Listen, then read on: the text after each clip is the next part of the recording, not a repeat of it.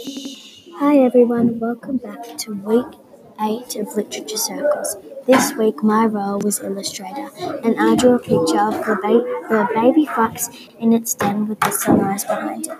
Thank you for listening.